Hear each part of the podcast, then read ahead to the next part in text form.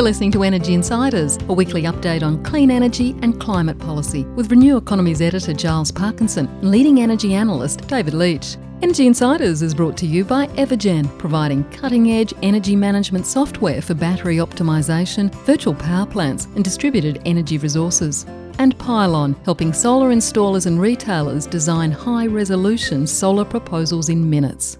Hello, and welcome to this latest episode of the Energy Insiders podcast. And a very special one it is because we're talking today about the Australian Energy Market Operator's latest integrated system plan, at least the draft version for 2022, and quite a game changer it is. Um, my name's Giles Parkinson. I'm the editor of Renew Economy, and joining me as usual is David Leitch from ITK Services. David, how are you? I'm well, thanks. Oh, excellent. And also joining us is um, from AEMO, Alex Wonhas. Um, um, uh, Alex, um, you've been um, shepherding through the uh, ISP as your. Oh, look, you've changed titles a couple of times, Alex, but I think you're head of engineering systems or head of system design. What exactly is it? well, firstly, hi, Giles, and I'm glad I'm being a moving target. I'm currently the EGM for system design at AEMO. I was very close. Thanks for joining us once again, Alex. Great to have you back on the forecast. And also joining us is the head of forecasting, Nicola Falcon. Thanks for joining um, the Energy Insiders podcast for the first time. Thank you for inviting me. It's great to be here. So the ISP um, has been, uh, well, the draft ISP has been released. It's quite a um, significant document. It um, focuses mostly on the step change scenario. Now, if we go back to two years ago, the 2020 ISP had a central scenario and various other ones, including step change, which is a bit of an outlier, talking about a decarbonised grid by the early 2040s. That is now considered the most likely scenario or the core scenario and quite a radical change in Australia's grid it forecasts. Um, and the a bunch of assumptions here, which we'll go into um, in, in detail in the forecast about a, um, particularly about the accelerated departure of many coal plants, possibly three times as many coal closures by 2030 as had originally been forecast.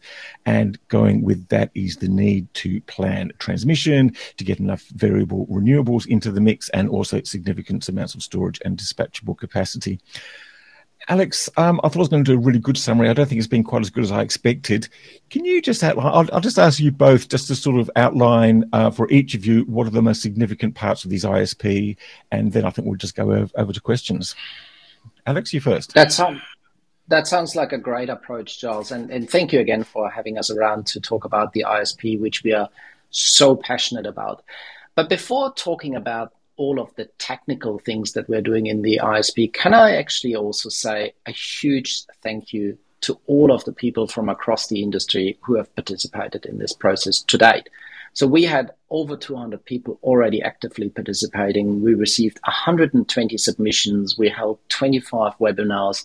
And as you said, this is the draft ISP. So what we're really keen to hear is what is the feedback that uh, people have. How can we make this better so that in the middle of uh, next year we'll we'll publish an even better document in form of the final ISP.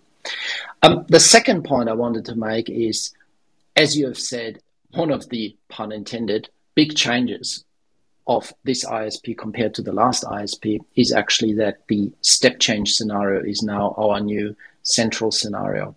And again, this has been influenced by the feedback that we have received from our stakeholders who, who said um, basically half of them said that step change is they, con- they consider as the most likely scenario. And um, there's still 17% who consider that the hydrogen superpower scenario uh, is the is the most likely. And then um, we we only in quotes had 29% um, saying that the progressive change scenario and only 4%, which is really one in 20 people saying that the slow change scenario is, is the most likely.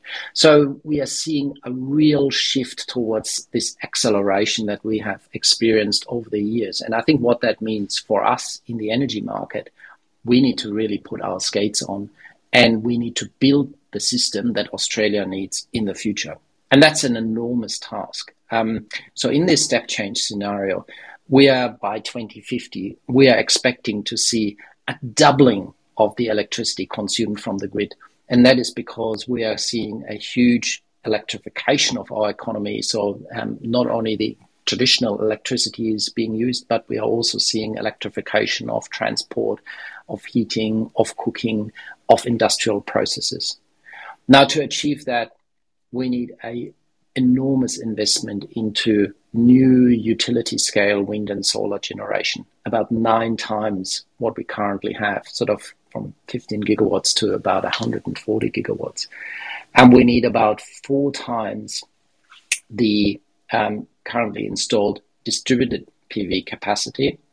And most importantly, we need to ensure that power is available if and when consumers want it. Um, so we also need to treble the firming capacity. That is a huge task. And to enable all of that, um, we'll need more transmission because there will be no transition without uh, transmission. Um, but I'm sure we'll talk about this later. Um, Nicola, uh, what what was the most interesting thing to you in, in, in this forecasting process?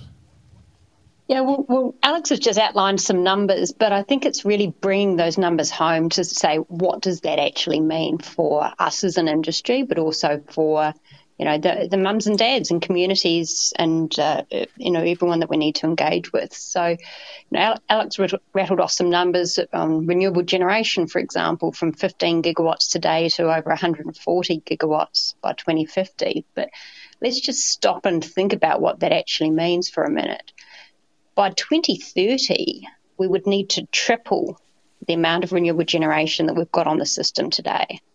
And that means that the, the sort of record rates of, of connection of renewable generation that we've seen in the last year or so is going to have to continue and increase um, almost immediately to be able to achieve that. And then we're going to need to start ramping up our supply chain uh, to be able to uh, deal with not only that, but then a doubling the decade later and a doubling the decade later. So when you actually start putting it into perspective like that, I think it it's really does bring home just how much we need to move and to Alex's point, put our skates on. And it's not just about, you know, what we need to do in terms of connecting up that renewable generation, but really thinking about what that means for communities. How are we going to engage on all of that? How do we get this the social license to do that? Um, and how do we bring um, the opportunities that they might be able to realise to life?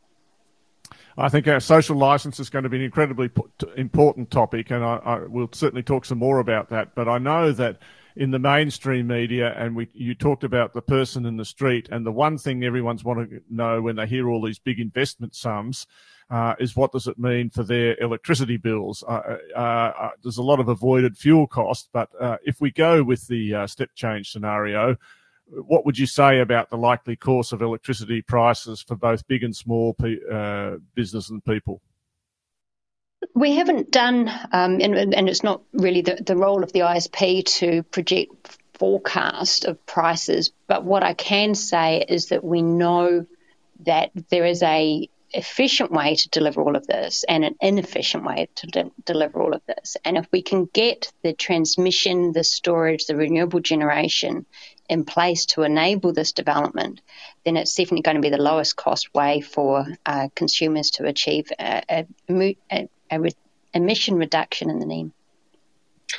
And just just to build on that, Nicola, so as part of the regulatory prescribed analysis that we need to do in this is we actually looked at what are the net market benefits with the optimal transmission build and with the optimal um, uh, generation and, and storage build. And then we compared it to a case where we're not building any uh, transmission. And the, the difference is quite staggering. So the difference between those two scenarios is $29 billion. And effectively, that means for every dollar invested into transmission infrastructure, we are getting about 3.5 times that value back to all of the participants in the electricity market. I think as we care about the cost of electricity going forward, um, I think that sounds to me like a real no-brainer investment. And is, this, is, that the significance of actually having the step scenario, step change scenario as the core of the central scenario? Because it now means that when the regulators are making decisions on these transmission investments and, and governments and other people are making decisions, they've got this in mind and that is the basis of their calculations. Because I know that there's been some discussion. I mean, some projects have looked like they've been delayed because it's not necessarily the net market benefits not necessarily very visible under the old central scenario. Um, is it true to say then that under the step change scenario, that's actually important because it kind of shifts shifts the economic calculations. I mean, it definitely shifts the economic calculations, but I think the other thing that becomes really, really clear when you start looking at you know a realistic scenario where the future might go is that all of this transmission investment is is needed, um, and it's just a matter of, of timing and when. So you know, there, there's very, very little difference between uh, one transmission plan and another, really, in terms of those 29 billion of, of uh, net market benefits for consumers. We need all of that transmission, and we need it pretty quickly. So I think that's the other thing it really draws out is it, it removes the discussion about whether this transmission is good or bad for consumers, whether it's needed at all, and it, it really just puts the focus on uh, getting things done. Mm when we, uh, I, the other thing I'd like to talk about a little bit is the integration of behind the meter, which gets a fantastic boost in this step change scenario. And, um, but just staying with social license for for a minute, which is an incredibly important topic. I mean, I just saw in the HumeLink, one of the transmission projects today, that there's up to a billion dollars of biodiversity costs, and there's uh, even within the renewable energy industry, a lot of debate about the merits of transmission and social license what um, I guess it's a difficult, not something engineers and market forecasters generally worry about so much. But uh, I guess my question to you is: Do you have any ideas about how to build social license, how to uh, how to get the community and the nation to agree that this is the way forward? If, if even if sixty or seventy percent of people think it's the most likely outcome.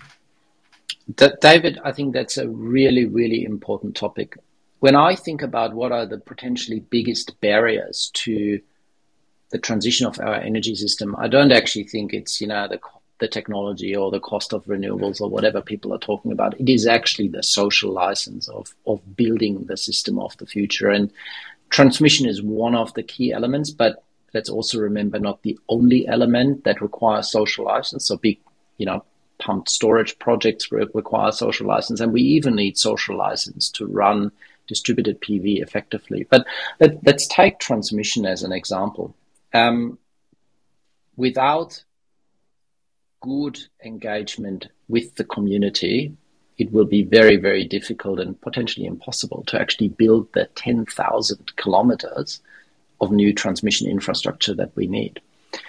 That engagement needs to start early, and that engagement needs to be very um, sensitive, and we need to to carefully design in detail how we do this transmission infrastructure. And there are actually some lessons learned here from also the, the current framework that we're having. The current framework focuses a lot on, you know, the economic benefits test and, and actually quite explicitly include excludes some of the sort of community impacts as, as factors. But I think is in particular with the early works declarations that we're making for some of the projects, we actually hope that this allows the respective network service providers to start working with the communities early and to get to have sufficient time to explain what these projects are doing, to design them sensitively, so that you know in the end we can find a workable compromise um, for delivering this nation critical infrastructure.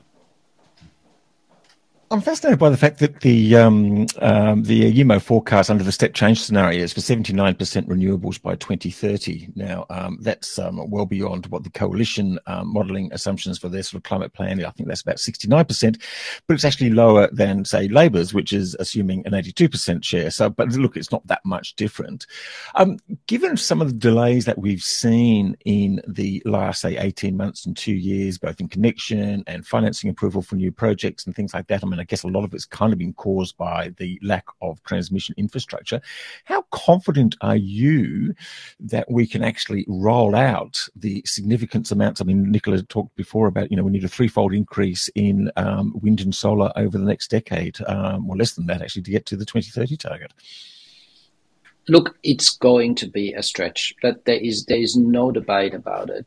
Um, but I think the only way we can achieve this is by working together across the whole of the industry to address all of the challenges that are in our way and, and solve the problems. I mean, you mentioned connections as, as one example. And uh, just wanted to make a big shout out to the industry and also the Clean Energy Council, who over the course of um, the last year or so actually worked on developing the Connections Reform Initiative that looks at what are the different things that we need to change in the way we are currently connecting generators to make this process simpler and most importantly, more predictable because we need that streamlined process to connect the amount of, of renewables to it. So there, there are many, many different, different things that we need to do. Um, we just need to get on and frankly do them and work through that problem by problem. It's interesting. And I think that's also. No, you go. You go. Sorry, I was just going to add that, um, you know, that, that's also one of the roles that the ISP can play is to be able to actually step out what might be needed in the next, uh, you know, 10 years or so, so that the industry can start planning for it. You know, in the absence of sort of a plan or a vision, it's, it's very, very difficult to know what is the, what is the target we're, we're trying to achieve and just how quickly we need to get there. Yeah, and just can I just build on what Nicola said? Sorry to jump in there, Giles, but I think we need to build the capacity also of the industry to deliver all of this infrastructure we we actually at the moment. That's right. There's not many transmission experts out there, are there? Yeah, that's. That, I mean, not many, not many, not enough engineers to build the transmission. Not you know, there's just so many uh, skills needed. That's exactly right, David. And and I think this is, by the way, not just transmission. It actually applies to all of um, people working in infrastructure. Actually, Infrastructure Australia has done a report recently that looked at the whole plethora of infrastructure that we need to deliver across the country and identified unsurprisingly, we, we actually don't have the capacity across the industry to do that. So, um, as Nicola said, what we are trying to do is, is we're trying to provide a vision for the future and hopefully that gives people the confidence to actually build the capacity so we can deliver it. One of the headline um, um, conclusions or um, sort of assumptions in the step change scenario is the threefold acceleration in coal closures. So rather than the five gigawatts of coal closures by 2030 previously assumed you're suggesting that could actually be 14 gigawatts and you're also suggesting by 2032 all the brown coal generators could be closed in victoria. Now I know that Loy Yang A think that they're going to be open until 2048 or something, or at least that's their official view, even though they probably um, don't actually believe that. What's causing you to update um, um, to make those assumptions? Well, I mean, it's a couple of things, and I'm, i would like to first just emphasise that this is just a modelled outcome, and, and, we acknowledge that there are a lot of decisions uh, and, and, considerations that get um, come into play when, when deciding as to closing a plant or not. So, you know, we're not uh, pretending to have a crystal ball on, on some of the operations and everything, but we're just seeing that with the amount of renewable generation that will need to come into the system, there's going to be continued pressure on electricity prices, particularly during the day, and requiring more, um, I guess, variability in operation across a day, and coal plant find that difficult to operate very, very flexibly. So, you know, they have to make decisions: do they stay on uh, and deal with quite low electricity prices at certain times uh, to make sure that they're available when they need to uh, at, at, higher price times? Do they shut down and then potentially miss it? It's going to become a far more challenging environment for them to operate in. And so our modelling is, is uh, identifying that there is potential definitely for a lot more closures, uh, given all of those uh, challenges that the coal fired generation is going to face in the next decade. But I do just want to stress it's a modelled outcome, uh, and each company is obviously going to be making their decisions based on a number of, of factors. It is just a modelled outcome, but I mean, I think it's uh, got a fair claim to be the most authoritative model uh, in, in, in, in, in the NEM and likely to remain so. So it's, uh, I, I, wouldn't resile from the fact that your model is going to be taken very seriously, uh, and, and that's a wonderful thing. I mean, this is the most exciting vision that I've ever seen laid out in an official government document, you know, uh, uh, with, with detailed modelling to support it. It's incredibly exciting and wonderful. Uh, at the moment, though, if you went out and talked about coal generation, or even six months ago, I would have heard all this stuff about min gen levels and system security and inertia and stuff like that. I mean, do those sort of things? Uh, I suppose we should get out of the way that the step change scenario meets the reliability standard. Uh, despite all the coal generation closing. But how do you think about, you know, system services, I call them, virtual inertia and stuff like that in, in the context of the uh, coal generation rotating masses going away? David, that's another great question. And that's building on what we discussed earlier. There is a lot of real technical challenges that we need to solve because the reality is at the moment, these coal plants or gas fired generators provide important services. And we see that, for example, in South Australia, where we need to actually keep some of them on to keep the system stable. I think what we need to work through very, very quickly is finding ways to provide these essential system services in a different way. And I think we're making some really good progress. So, for example, um, we already can provide system strength by using synchronous condensers, but that's a fairly old technology um, as we have done as part of the engineering framework, we have actually put out a white paper that looks at what is the potential for using grid forming inverters um, to provide the same system services. And we are very, very excited about the prospect of this technology. And um, ARENA is now putting together a funding round to demonstrate how this technology can operate in the wild um, we in AEMO really look forward to working closely with industry and ARENA to demonstrate the true and full potential of this technology. And dare I also say, what we have seen through the recent um, uh, tender process that we've run in um, Victoria, um, we are actually seeing those technologies being very, very competitive from a cost point of view, um, which is also important for consumers. Uh, can I be clear, though, that the amount of storage that you uh, look to in the ISP doesn't explicitly consider uh, the amount of uh, grid forming inverters or virtual synchronous machines, which don't actually require a lot of energy, but perhaps a certain amount of power. But that's, that's not actually explicitly modelled as a component of the ISP, is it?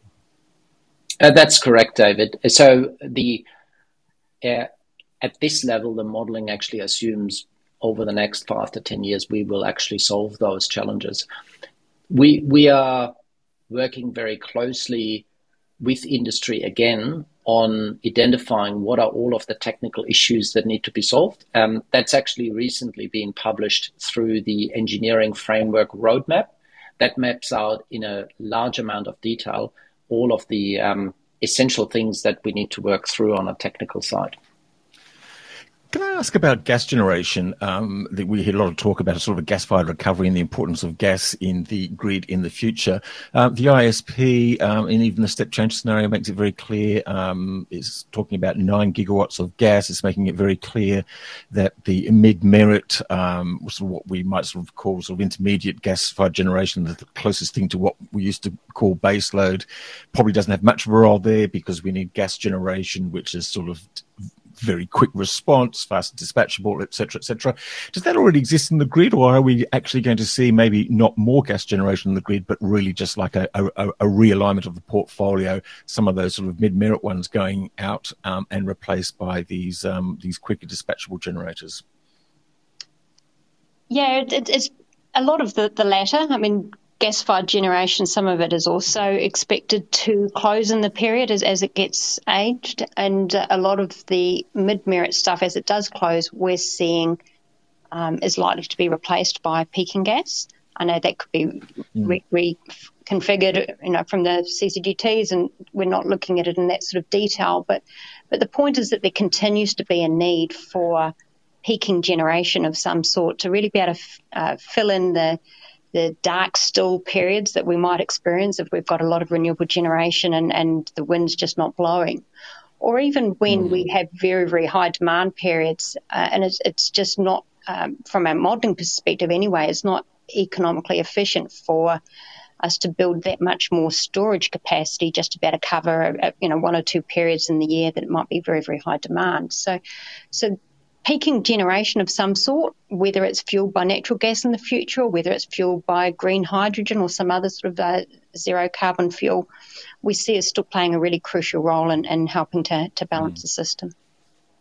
Nicola, can I can I ask while we're talking about the fuel mix? Uh, and I guess that always does depend on cost a lot. But I mean, uh, there's a five-fold expansion in rooftop uh, PV, uh, uh, which is, you know, and rooftops already on 30% of houses. So, you know, I know it doesn't work like this, but is it going to be on 150% of houses by the time we're finished? That's a joke. Uh, and then uh, it's also the mix between uh, wind and utility solar. I saw a report in New South Wales that indicated just recently they were looking for a 75% wind, 25% utility solar mix.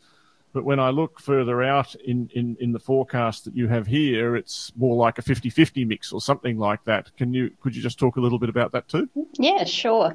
So uh, the rooftop PV uh, that we're forecasting ends up being more like 65% of detached dwellings having PV systems by 2050. Now, that might not sound like that much more than what we have today, the 30 odd percent that you spoke about. But remembering also that over that period of time, we're going to get a lot more homes connecting to the grid as population growth and so forth. So that, that's where we get the, the five-fold increase from today, with 65% of homes forecast to have PV. And I might add that many of them in the step change scenario that we're looking at are also assumed to have their systems coupled with an energy storage. Now, one of the key features of the ISP is the diversity of, of resources that can be embraced by having transmission, uh, sort of connecting up geographic diversity. But obviously, solar doesn't have that sort of diversity. So if you end up seeing a lot more solar on homes, and, and mums and dads are, are wanting to have uh, PV on the, their systems and, and so forth, you're going to find that there's less value in having as much large scale solar in the system. And so, what we're seeing with our ISP modelling is that, at least in the near term, as you continue to see so much growth in the, the household PV, what on the transmission system needs to be developed to complement that and, and create that diversity is more wind generation and tapping into wind generation right across different regions in the NEM as well so that we can really get that diversity. What we're then finding, though, is towards the end of the horizon, um, when we are really getting into very high levels of renewable generation, it's then sort of switches again to being a, a focus more on solar. Uh, because really, at that point, what we're looking for is low cost energy. And, you know, solar is a very, very low cost energy source. We need to be able to have enough to be able to meet our winter demand but then we're probably going to start finding that there is what we call curtailment or some renewable generation that we just, you know, is, is excess to need or requirement. And if we've got a lot of solar in the system, it's probably going to be some of the solar during our summer months that we just have more than we need. Can't store it all because there's not really any need to, to move it to any other period in the year. But I think that's going to be a key feature of this future that we probably haven't talked a lot about in, in the past, and we'll need to think about how to make sure that's incentivized from a market perspective. But, you know, curtailment of renewable generation is, is probably going to be part of an efficient future. And we need to start thinking about how that works. Hmm. Yeah, I'll hand back to Giles, but it, it, I've always wondered, you know, I don't want to be the solar producer being curtailed and getting zero. That doesn't, my bank's not going to like that. But over to you, Giles.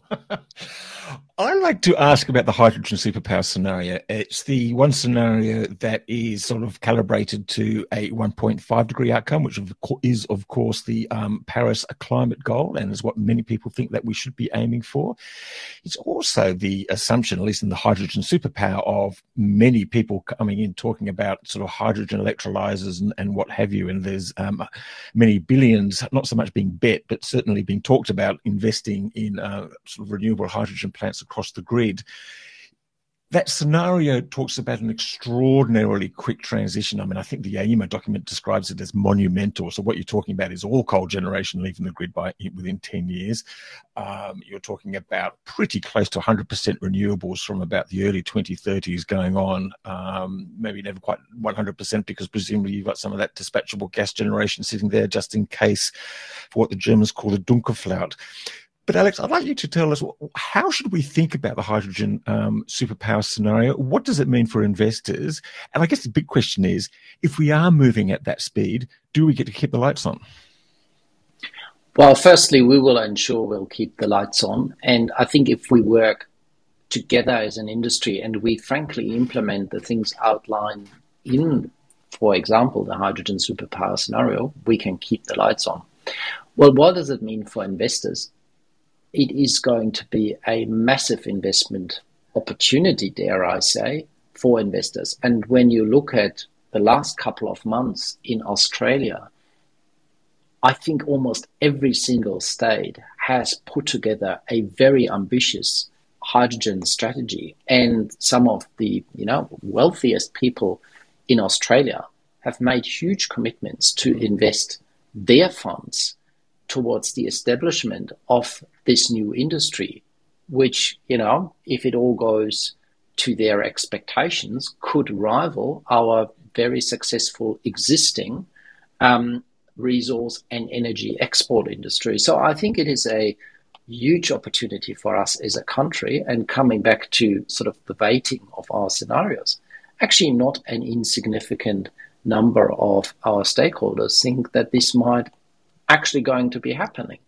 But I mean, we have already said the step change scenario is very challenging. So, you know, doing all of this in a very short amount of time will be a true nationally coordinated effort mm. that is required.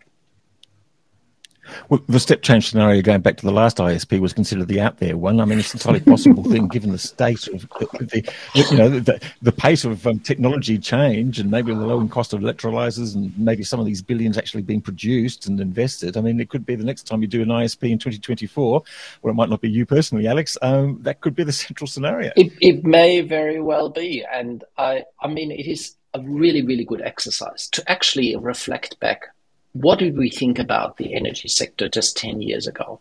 I mean, we were thinking, oh, you know, renewables are currently quite expensive, but yes, we hope they're going to be cheap, but can we build all of these things? And boom, today, they are the cheapest form of electricity. We are building renewables at rates we have never anticipated. And we were, you know, frankly surprised by the speed um, with which the industry has developed. So, yeah, that gives me a lot of confidence that, you know, we'll probably be surprised again in the future by how quickly we can evolve and adapt.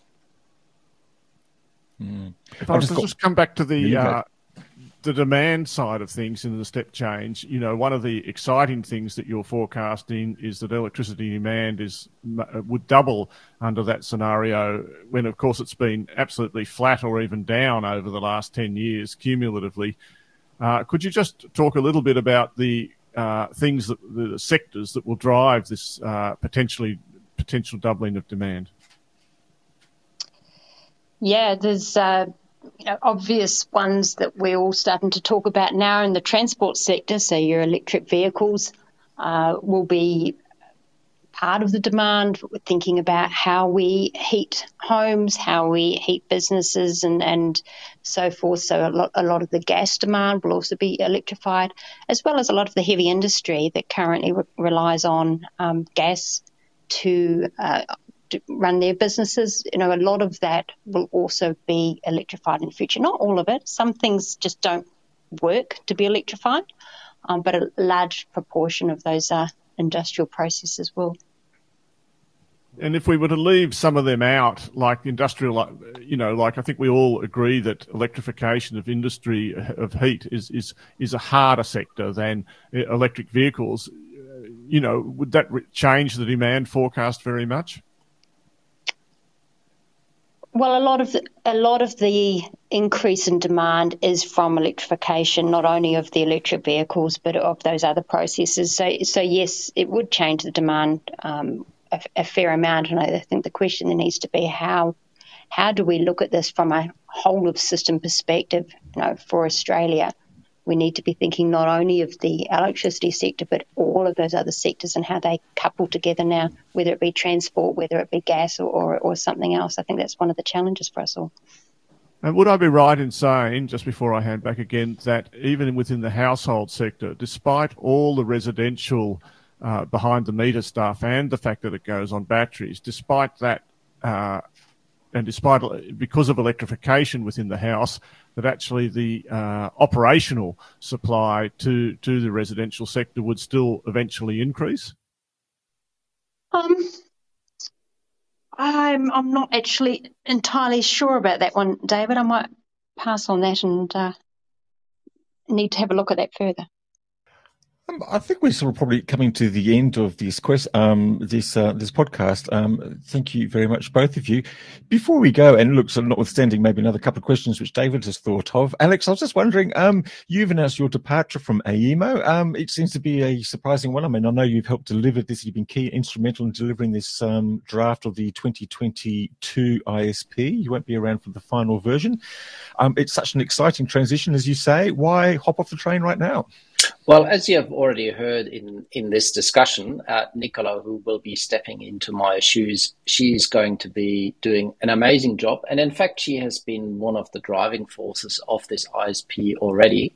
So I think it's actually a great um, opportunity to create space for new talent. And um, rest assured, I remain extremely passionate about the energy sector and its transformation. So after having had a bit of a break and a breather, um, I will be back, as um, to quote a very famous Austrian actor with um, large muscle mass. Nicola, what does this mean for you? Congratulations, then, on your um, your your, uh, your, your your your future role. Um, what's going to be? I mean, well, I mean, I guess the easy answer to what, what's going to be your priority is actually sort of putting together the final version of the 22, 2022 ISP. In what ways might you be having a different approach?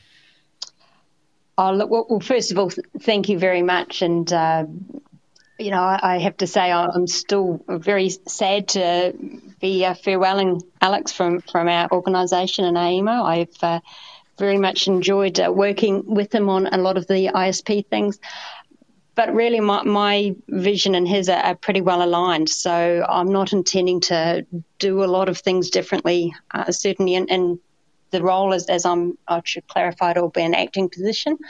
Um, but really, I, I hope to be able to just. Uh, you know, take uh, what Alex has already delivered for us and keep on moving forward with it.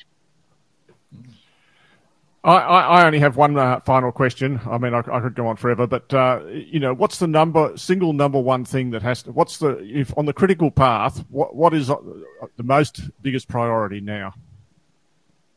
Let's make it happen. I think we have been talking about this energy transition for such a long time, and we have been analyzing it to death, and we have probably contributed to this. We actually need to make it happen. It's coming at us, and as we have seen with this one faster and faster. So we need to get on with it. And, and but I'd be right in saying, wouldn't I, that, that sorry, that transmission. I mean, it seems to me the three things you talk about are that transmission, which always takes longer, has to has to be accelerated further. Uh, we need a plan to close the coal plants. That would make everything a lot easier, uh, and perhaps then long duration storage would also be on the critical path. Well, that sounds like a great plan to me. Three point plan, David. Maybe, maybe you want to do the next ISP. Yeah, I, I, want the lights to stay on, so it won't be me. it, I mean, it, it's interesting though. I mean, we, I, I sort of, um, I, spoke over David then when he's asking the question. Um, you sort of said, you know, we need to make this happen, but who is we? I mean, it is not just AEMO. Who else do you need to get on board this? That's a really, really good point. It's actually everyone in the industry. Everyone has a part to play in this. You know, AEMO has a role in, you know, doing the, the plan and keeping the lights on. Um, investors are really important this this is a north of a hundred billion dollar investment. So you know, capital markets need to come uh, to the fore. Um, all of the market bodies and governments need to put the right rules and regulations in place to uh, enable us to do these things. You know, uh, people around the kitchen table need to make the right decisions. Um, there's probably a long, long list of people. It, it's not a single silver bullet, but we as a nation need to come together and we as a nation need to deliver this.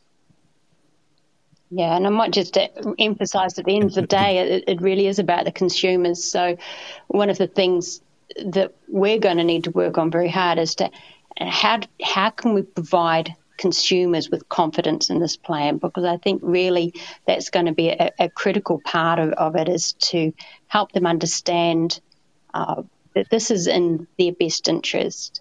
Um, how Speak, do we speaking as an that? energy minister, speaking as an energy minister, uh, Nicola, I can tell you the way you do that is by telling them lots of jobs and uh, electricity prices will be no higher in real terms than they are today. That's how you do that.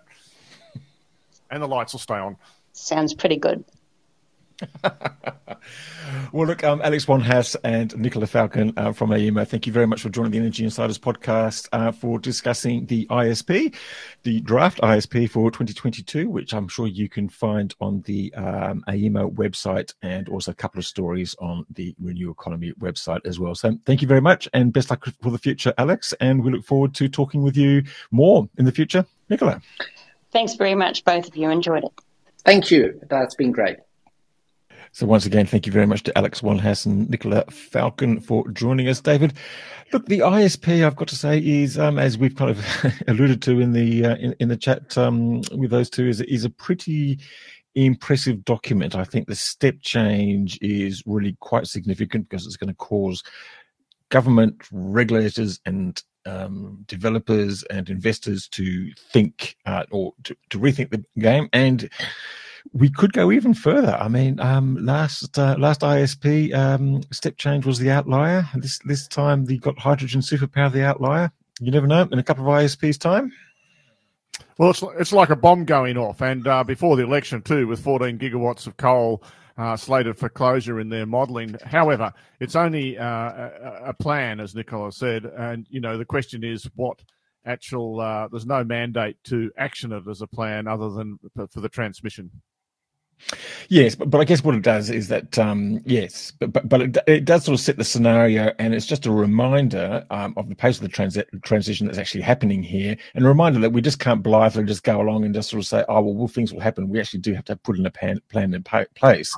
I think it's a fantastic Nick- plan, Giles. I, yes. I, mean, I think it's an absolute. Uh, it's a bomb. You know, like it's a fantastic plan and wonderful uh, wonderful uh, thing. But look, we should let our readers all digest it, and we'll talk about it some more. There's a few other things in the in the minute or two we've got left to our to ourselves. What, what else should we talk about? Well, look, um, as you forecast last week, there was the New South Wales um, uh, infrastructure plan. More information of that. AEMO, um, I can't remember the subsidiary it's called, but it's basically sort of managing the rollout of this, and it gave a timetable for all the auctions that will happen over the next nine years to replace the coal coal-fired power stations that will close in New South Wales, and roughly operating between about 500 megawatts and one and a half gigawatts a year. David, um, did you make any have any observations to make about that plan? No, just the steady pace of it and uh, the organised rollout. Uh, it's off to a slow start, but I mean, in the end, that that may uh, produce a good outcome. A bit like 50, the old 50 over cricket style, isn't it? Really, Giles? we won't talk about that. Certainly not. Um, and look, but look, things happening elsewhere. We've got the formal opening of the um, of the Victorian Big Battery in um, twelve months from from contract to opening. Uh, absolutely. You know, you what, yeah, you can say well, what you like. Well, quite impressive. I mean, you know, considering they had the sort of setback with the fire as well, so they still got it out on time. So that's quite impressive. Uh, um, and it's not just Tesla. You've got to give Neoen an, a, a tick. They're great operators and getting things up and done. Absolutely. Yeah, absolutely. And look, there's a few other things happening. Um, one of the things not mentioned in the ISP is offshore wind, but there's some people getting fairly serious about that. Um, Alinta as revealed in this very podcast a couple of months ago by Jeff Dimery, um, uh, planning a one gigawatt wind farm, and they've now now told us or announced to the world that it will be located near Portland and ostensibly to supply the Portland smelter with 100% electricity by say 2028 or 2030. So let's remember that the Boyne Island smelter and the Tomago smelter, both owned by Rio Tinto, um, at least majority owned, um, are also getting 100% renewable. So they are the biggest consumers of electricity in Australia individually and possibly collectively. And um, they're all going renewables by the end of the decade, David. Uh, yes, the ISP explicitly says it doesn't model any offshore wind because the costs uh, aren't there, and the, you know the benefit to cost ratio isn't right. So it's interesting that these projects are, are proceeding nevertheless. Uh, well, they're very much at the concept stage, aren't they? But um, they're still interesting attention. A bit like some of the hydrogen electrolyzer um, uh, announcements. I mean, we've got sort of more rolling out every day. Um, one that sort of struck me was um, one with Nyrstar and uh, Trafalgar, uh, Trafalgar, or well, it's, anyway, it's majority shareholder of the Swiss-based trading house in Port Pirie, which sounds interesting. And there's also a PPA, well, no, not a PPA, it's more of an MOU signed with the 600 megawatt solar farm by the project that you consider to be the most serious at this stage, which is the um, Stanwell project up in Gladstone. Yes, uh, I like the Stanwell project uh, because it's close to Japan. It's clearly got lots of resources, although maybe not so much water. That's an issue for them. Uh, but uh, it's the, really that they've got customers, Iwatani, uh, which is the biggest hydrogen user in Japan, uh, plus uh, Kawasaki, plus Kansai Electric Power Company and Marubeni, and they've got in the consortium the um, people building the first ship, hydrogen ship. So you know, it's the strength of that consortium and the fact that you can see where the offtake's going if the if the cost things are met. That makes me feel really good about that hydrogen project relative to all the others, including the, the, the many millions of projects that uh, that Twiggy Forrest is so busy actually announcing one project after another one. I, I wonder if he'll ever have any time to build any of them.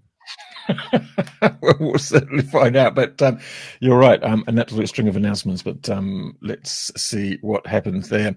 David, look, I think that's a bit of a wrap. I think our focus should be on the ISP, and I think we should let that speak for itself and the AEMO people without any further ado. So thanks to you. Thanks once again to Alex and Nicola for joining us today. Thanks, of course, to our sponsors, Evergen and Pylon. Thanks to everyone listening out there. We've got a couple more episodes to go before the end of this rather extraordinary and in some ways exhausting but exciting year um, at least in the electricity industry. And um, I think that's about a wrap for now. Thank you very much.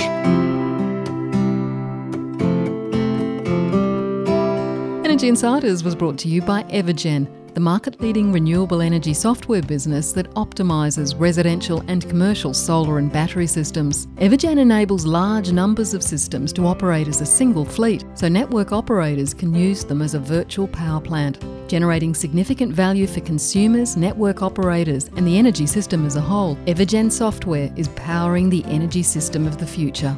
Energy Insiders was also brought to you by Pylon. Pylon provides easy to use solid design software for installers and retailers with pay as you go pricing, no monthly cost, and no locking contracts. Join Australia's top solar companies who trust Pylon to design high resolution, CEC ready solar proposals.